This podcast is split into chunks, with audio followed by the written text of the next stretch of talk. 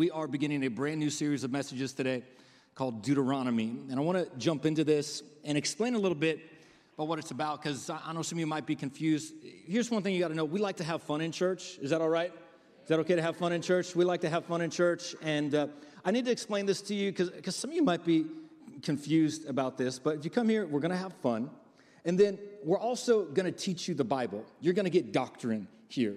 Doctrine is just learning to understand what the Bible says and how it applies to your life. And in Deuteronomy, where we're looking at, uh, you got to understand that Deuteronomy is an Old Testament book. It's the fifth book in the Old Testament. It's also the last book of the Pentateuch.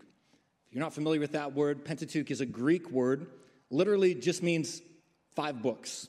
And the reason it's categorized separately is because in the Old Testament, there's different categorizations of Scripture. There's there's the Pentateuch, or in Hebrew it's called the Torah. It's just often referred to as the law.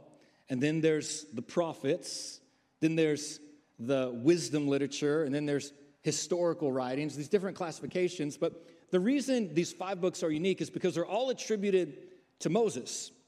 And what, what they're referred to, and they're called the Torah, is just doctrine or, or teaching or law. But Deuteronomy is not just unique in that it's the last book, it's also unique in the way it's written because it's a retelling of previous commands that are given in the Pentateuch and the law. In fact, that's what Deuteronomy means. Deuteronomy comes from two Greek words deuteros, which means second or again, and nomos, which means law, principle, or precept.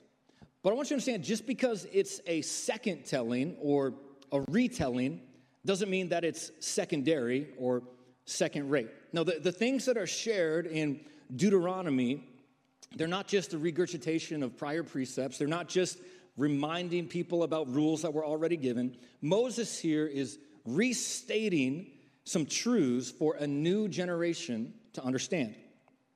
It's the same principles, but a new package. That's what you got to think of when you read Deuteronomy and you come across some stuff. Maybe if you tried reading through the Bible and you think, man, I've read that before. That's why we're calling this series Deuteronomy. Meme. Because in some ways, like a meme, it's like a new way to communicate. Like, I've, I've got four children. I've got a 15 year old, 11 year old, 9 year old, all boys, and then I've got a six year old girl. And I'm kind of in this, this interesting state with my 15 year old where pretty much all of our communication these days is through memes. It's the primary way we, we talk. And uh, it's a beautiful thing, it, it's, a, it's a funny thing. And if you don't know what a meme is, just find a teenager in the room, they'll explain it to you. But uh, actually, I thought more than explain what a meme is, it'd just be better to, to show you. So um, let me just point out a couple to you. Like, like this is a meme. When, uh, when the message Sunday is for you, how many of you can relate to that? Like God just uses that. It's like, oh man, that's right that this just got me right, right where I went. Let's, let's look at another one here. Uh, parents, after getting their kids ready for church, be like, where the parents at? Parents, how many of you can relate to that? Whoever said easy for Sunday morning, easy like Sunday morning, was not a parent. But um, this is th- th- these are these are what memes are. So so you know, and we're gonna have some fun with this series, and I want to give some extra just some extra credit for those of you who who are into this, who, who want to be a part of this. Um, maybe as you're listening to this message, you're going to think, man, that really spoke to me. And you know what memes are, you're into it. So if you will create a meme of the sermon, a point, something that happened, something you took away from it, as long as it's good and you, you add us on social media, we'll, we'll post it. And uh, this could be your big breakout moment. Tens and tens of people will see it. And, uh, but, but I want to encourage you, if, if God is using it, we're going to have some fun with this and, and share it. And here's, here's a good thing if you do this, you're going to help other people out because then they won't have to take notes on Sunday. Just, I'll give you one more. You don't have to take notes, just look at the memes on Monday.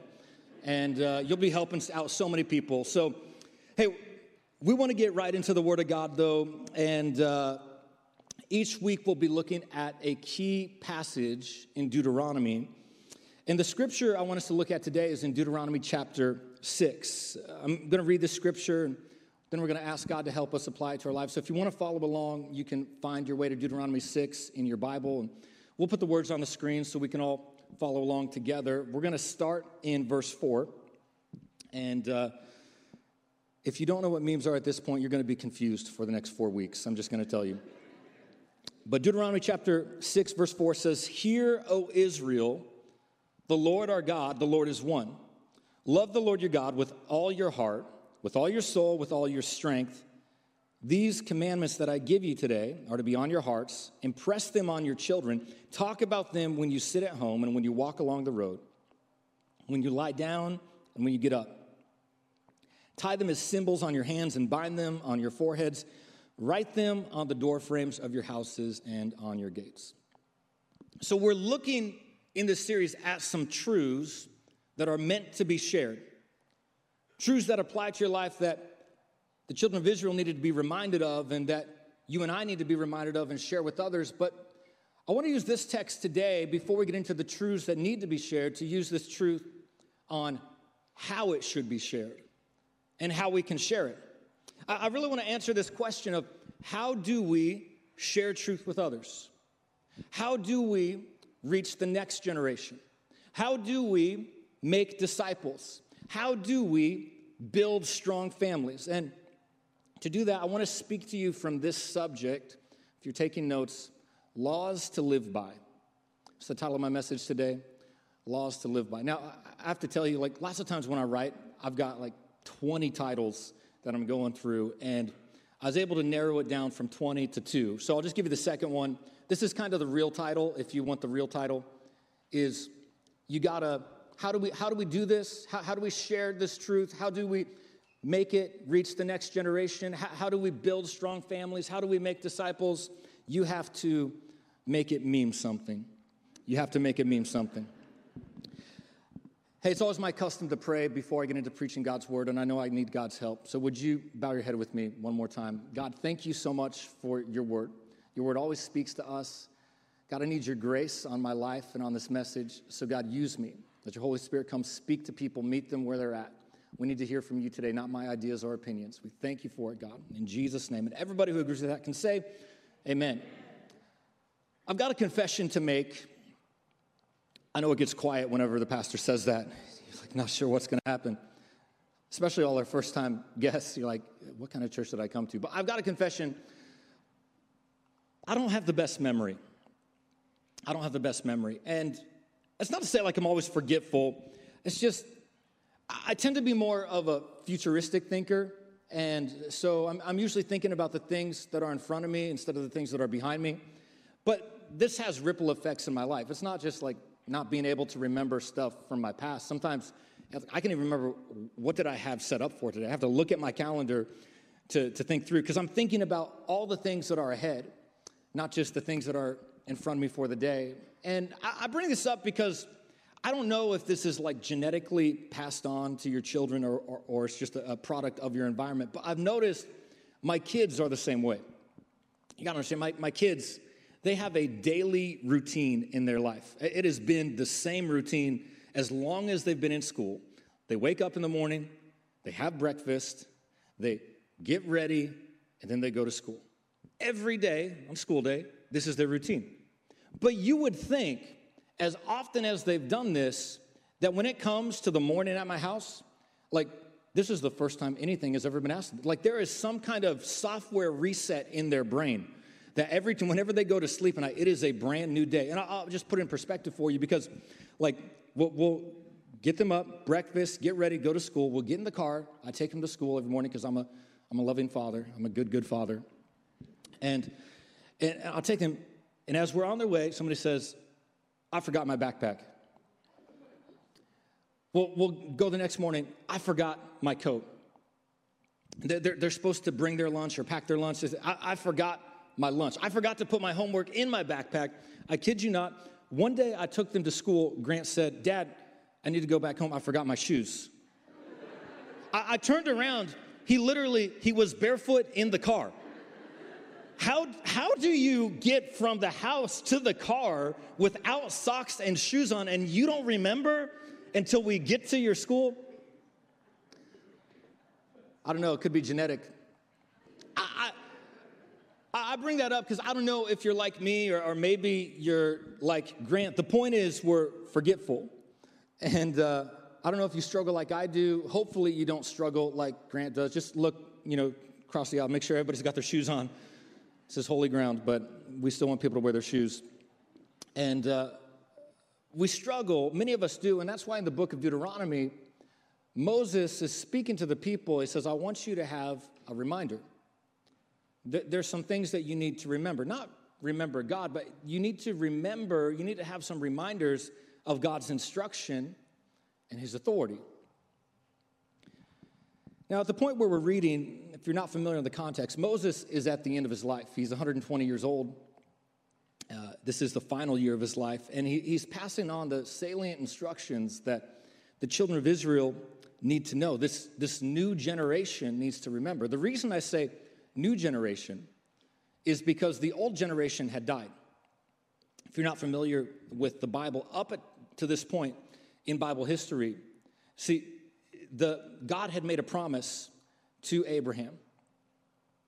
And because of this promise is about to be fulfilled, he said, I'm going to make you a great nation, and you will live in the, this nation will live in a land flowing with milk and honey. It just means you'll live in this prosperous land, things will be good. Centuries later, this promise is about to be fulfilled. This nation that's come from this family, this families, this nation that's come from this one man, Abraham, has grown under Egyptian slavery. God miraculously delivers them from out of the bondage of the Egyptians. And he takes them to Mount Sinai, where he makes a covenant with them, reminds them of his promise to Abraham, makes some new promises to them, tells them about this land he's, he's going to give them, says he'll be with them. But instead of going straight into the land, believing God for his promise, they get fearful because of the obstacles that are in their way. And due to their lack of faith, an entire generation dies. They wander in the wilderness for 40 years. Now, 40 years have passed. Everybody who came out of Egypt who was over the age of 20 has died. And Moses is speaking to a new generation, a generation that didn't see God in, in Egypt, a, a generation that didn't see the way God delivered them, a generation that didn't see how God brought them out and provided for them in the world. This is a brand new generation. And so he says, I need you to know some things. I don't want you to make the same mistake that the previous generation made. First thing you got to know is that the Lord our God is one. What's that mean? he's saying there is only one God. They were in a polytheistic culture. And you might think, well, how does that relate to me? We don't live in ancient Bible times with the polytheistic culture, but we still live in this culture where there are many things that are vying for our attention and vying for our energy and vying for our time and vying for our resource. He says, look, there's one thing that matters. Our God is one, He's the only one. He's the only one that's, that's worthy of your time, energy, and resource. So he says, this is what you need to know love the Lord your God with all your heart, with all your soul with all your strength. Now, in our context, that seems kind of weird that we would command somebody to love because in our modern culture, we think of love as a feeling. We think of love as a noun. You're going to just command me to have positive feelings towards someone. But the Hebrews would have heard this differently. They would have understood that love is a verb. They would have understood that when he says, Love the Lord your God, that there are some expectations and ways that we should respond so he says, I want you to respond in this certain way with all your heart, with all your soul, with all your strength. In other words, everything within you should want to respond to God in this way. That's actually our word for the season within. That big wall within reach, that's the word for our church that what God has for us is within. He says, I want you to let everything within you respond to God. That's why he goes on to say, These commandments that I give you today are to be on your hearts. They're not just external things that you're, you're trying to create this facade, it needs to be on the inside to follow. He says, Impress them on your children. Now, I understand, you know, we got a broad room here. Not everybody has children. You might think, How does this apply to me? Well, again, he's talking to a new generation. He's talking to the next generation. And every generation needs to hear the stories of the previous generation. You got to know, we are a next generation church. That's why when we designed this space, We designed 50% of the finished space to be kid space because we're thinking about the future. We're focused on the future. We're thinking about the next generation. We have youth that happens here on Wednesday nights. I'm glad we got one. We got youth that happens on Wednesday nights. Yeah. I hope we're a next generation church. If you're a parent and you've got teenagers, you should bring them to youth on Wednesdays. We've got our, it's called YoCo, Young Community, our college and young professionals that meets on Sunday nights. That just kicked off last week. Guys, like, I don't, it seemed a little like lame in the response. We've got like young community that happens. All right. I know we got like a way, way more people that come. The point I'm trying to make is we are a next generation church. In fact, you think about the ministry of Jesus, it was a youth movement. It was a young community. Jesus was 30 years old when he started his ministry. The Bible doesn't say how old his disciples were, but most scholars think they were close to his age or younger. It was a young community. And so, as a church, we're always about the next generation. So, when Moses says, impress them on your children, he's talking about you've got to impress them on the next generation. And there can't be a next generation unless we share the gospel in this generation.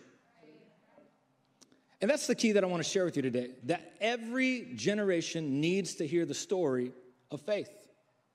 Every generation needs to hear how God has worked in your life, how God has moved in your life, how He has been faithful to you, how you've seen Him move, how He came through for you, how He comforted you when you needed it. Every generation needs to know the stories of where your struggles were and where God delivered you. And so he says, impress them on your children, impress them on the next generation. Impress literally means to make your mark. To make your mark. In other words, you have to be intentional about the way you live them out. It doesn't happen on accident, it happens on purpose. It's not something that's just the default setting, it's something you have to design. Essentially, what, what God is saying through Moses is that if you want these values to be passed on, you want these commands to be instilled to your family. You got to understand that one does not simply understand these principles just because they heard them. That's the point. No, you gotta you gotta make it memorable. You gotta make it you gotta make it mean something. And that's what I want to help you with today. See, in the wilderness, this generation that was in the wilderness, God led them with a cloud by day and a pillar of fire by night. So anytime they questioned God's faithfulness, anytime they had doubts about God, all they had to do was open their eyes and they would see God's presence. But now they're about to go into a new environment. New environments create new expectations. And in this new environment that they're going into, they can't go into this new place with an old mentality. That's why the previous generation failed. They were thinking about the past and being under the bondage of the Egyptians. He says, No, if you want to live this out, there's got to be a cultural identifier. And he instructs him three ways I see in this text how he does this. First one is in verse 7, Deuteronomy 6, verse 7. He says, Talk about them when you sit at home and when you walk along the road, when you lie down and when you get up. He says, if you want to make it memorable, you want to share these truths with the next generation. I'm going to share these truths with others. You got to pass these things on and pass these things down. Here's what you have to do you have to make it relatable. Make it relatable. Now you might be thinking, how in the world do I do that? Make it relatable. Make my faith and what God is showing me, how do I make it relatable? Well, he tells us in this passage, he says, talk about it.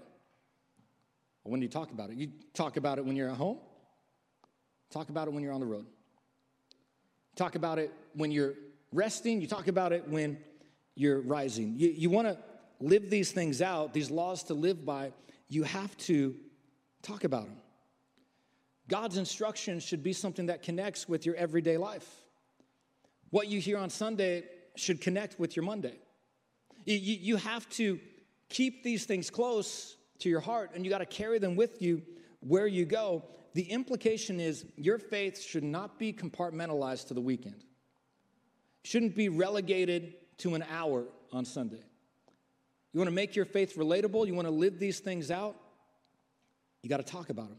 Here's why this is important because when people see that your faith is relatable, it shows them that God is reliable.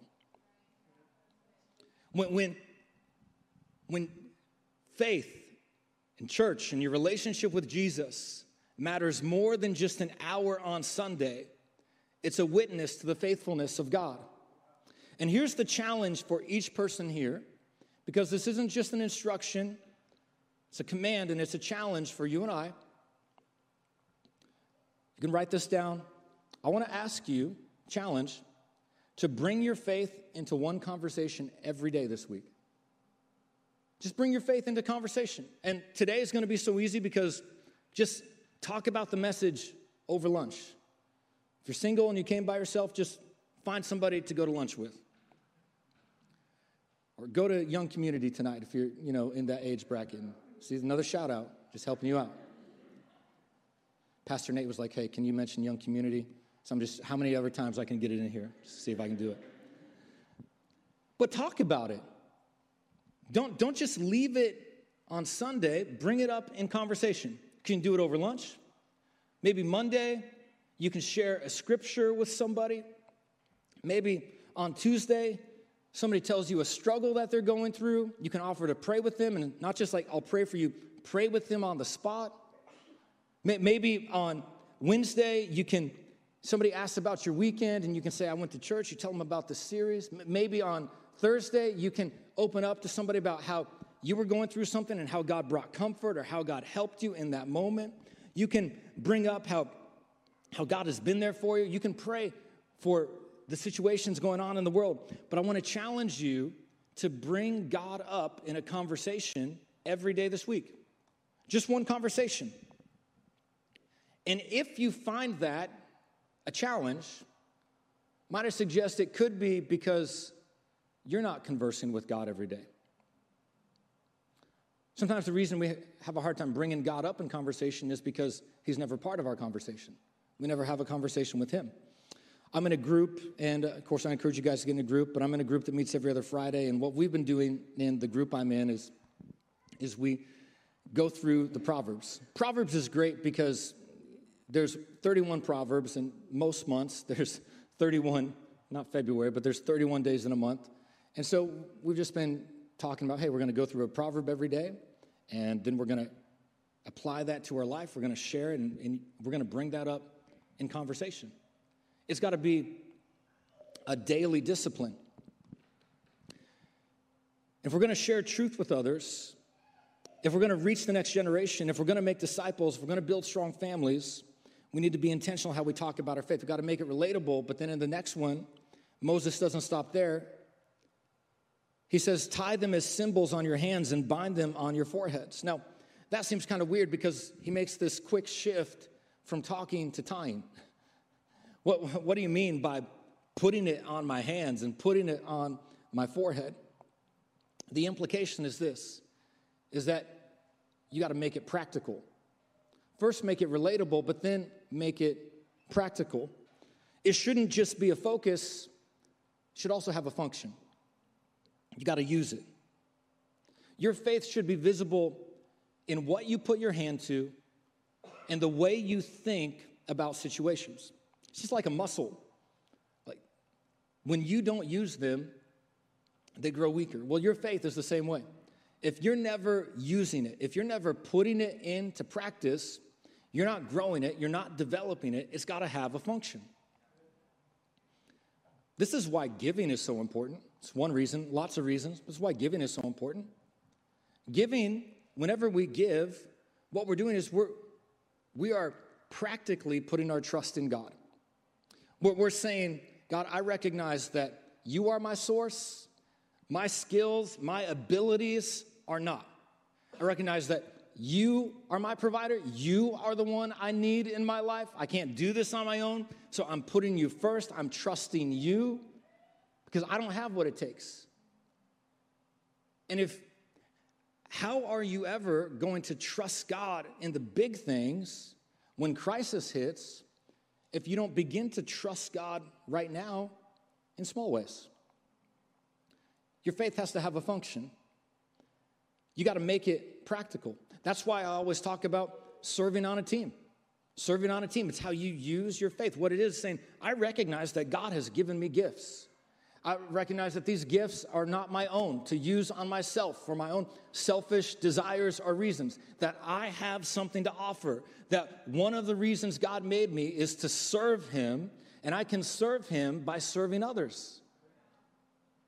So I'm always going to encourage you take that step. And all of us have a next step that we can take to make our faith practical, to, to demonstrate it. Maybe for you, that's in going to essentials. You've been coming to the church for six years, you've never taken the next step to understand how God wants to use you to make a difference, how you can be a contributor, not just a consumer. Maybe for you, the next step is baptism. That we had people get baptized. You've been following Jesus, but you've never been biblically baptized. You've never taken the decision and made it public. Maybe it's to invite a friend to church. You've been coming by yourself your faith is private, but God wants it to be public. He wants other people to experience. There's some people that only you are connected with, and He wants to use you in their life. All of us have a next step that we can take. Your faith has to be functional. You got to make it make it practical. It's got to be practiced. That's what I'm trying to say. What you believe should impact how you behave. Like in my house, I've noticed that my kids, they were kind of acting crazy as they do and I had had enough of it one day. So I, I said, guys, this is not how we act. We, we have some family values. Now, we, of course, we've had family values, but I'd never verbalized them until that point. So I was like, we have some family values around here. Yes, we do. And I started making some stuff up. I said, I said, you know what we do in this house? You know what we do in this family? We speak the truth and we believe the best because they were talking, they were complaining about something, and I didn't like it. So this is not who we are. This is not what we do. We speak the truth. We believe the best. So that means that we don't lie, but we also don't worry. It means that, that we don't hide our hurts, but we also don't get offended. We speak the truth and we believe the best. And they were picking on each other. And I said, this is not, who this is not what we do in this family. No, we, we honor God by honoring others. We're kind. You know what kind means? I made Alexa read them the definition for kind. We just listened to it for 30 minutes. this is who we are. I'm just, I didn't preach a sermon to them, I didn't read them a scripture. I made it practical. So this is who we, hey, we, we give big so we can go far. So how are you ever going to give big if you can't give small right now? You need to share that thing that you're fighting over. So you got to make it, you got to make it practical. And I would just tell you when you read scripture, ask the Holy Spirit to help you put it into practice. Ask Him to help you apply it. When Moses says, tie it around your hands and bind it around your head, he's implying that your faith is lived out not just by what you say, but by what you show. You want to make it memorable, make it mean something, you got to show it, not just say it. You got to make it relatable, you got to make it practical. Here's the last one you got to keep it visible. You got to keep it visible. Make it relatable, make it practical, keep it visible. He says in verse 9, write them on the door frames of your houses and on your gates. Keep it visible. You got to write these things down and then you got to post them somewhere. It's helpful because we're talking about memes. Just tell your neighbor you got to post it somewhere so people know about it.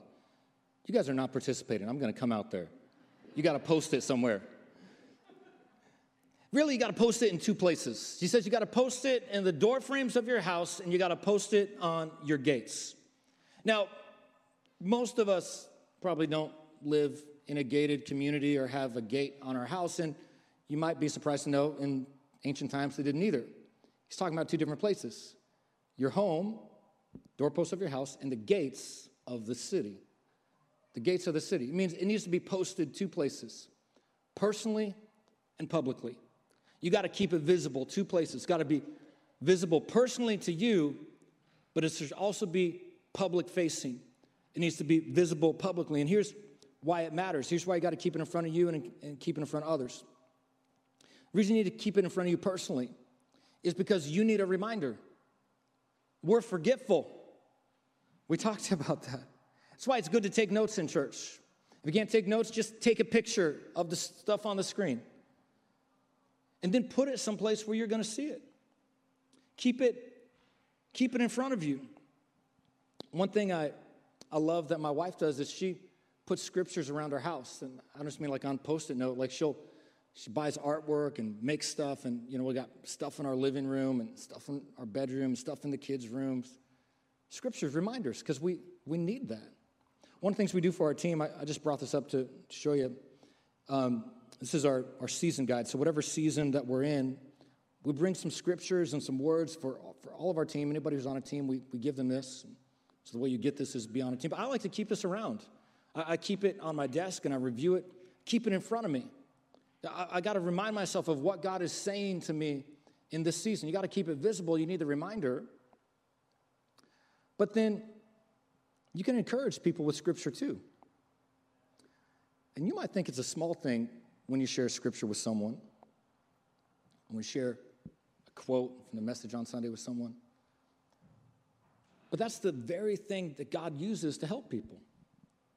In fact, since we're talking about memes, I, I might as well just say, like, for those of you that are on social media, whatever platform you're, you're on, that is a platform that you can use to give God glory. Like when you, there should not be a Sunday that you don't post about it. Not for the church, because God can, you have influence in people's life. God can use that to be an encouragement and help to somebody. When you're reading scripture on your own, just post it. Like that's an opportunity to keep it in the public. To let people know that my faith is not just relegated to what happens on the weekend. This is, this is part of my life. You can take the invite cards and you can put them at the gym that you go to, or put them at the donut shop if that's more your speed. Whatever it is, just put it up. Even better, hand it to somebody. Your faith needs to be visible. Because here's the challenge the truths we're going to talk about in this series are meant to be shared, but they also have to be shared. They have to be shared. This is the way that we reach people. This is the way that we make disciples. This is the way that we build strong families. Not just because we, we carved out some time on the weekend, but because we lived our life this way.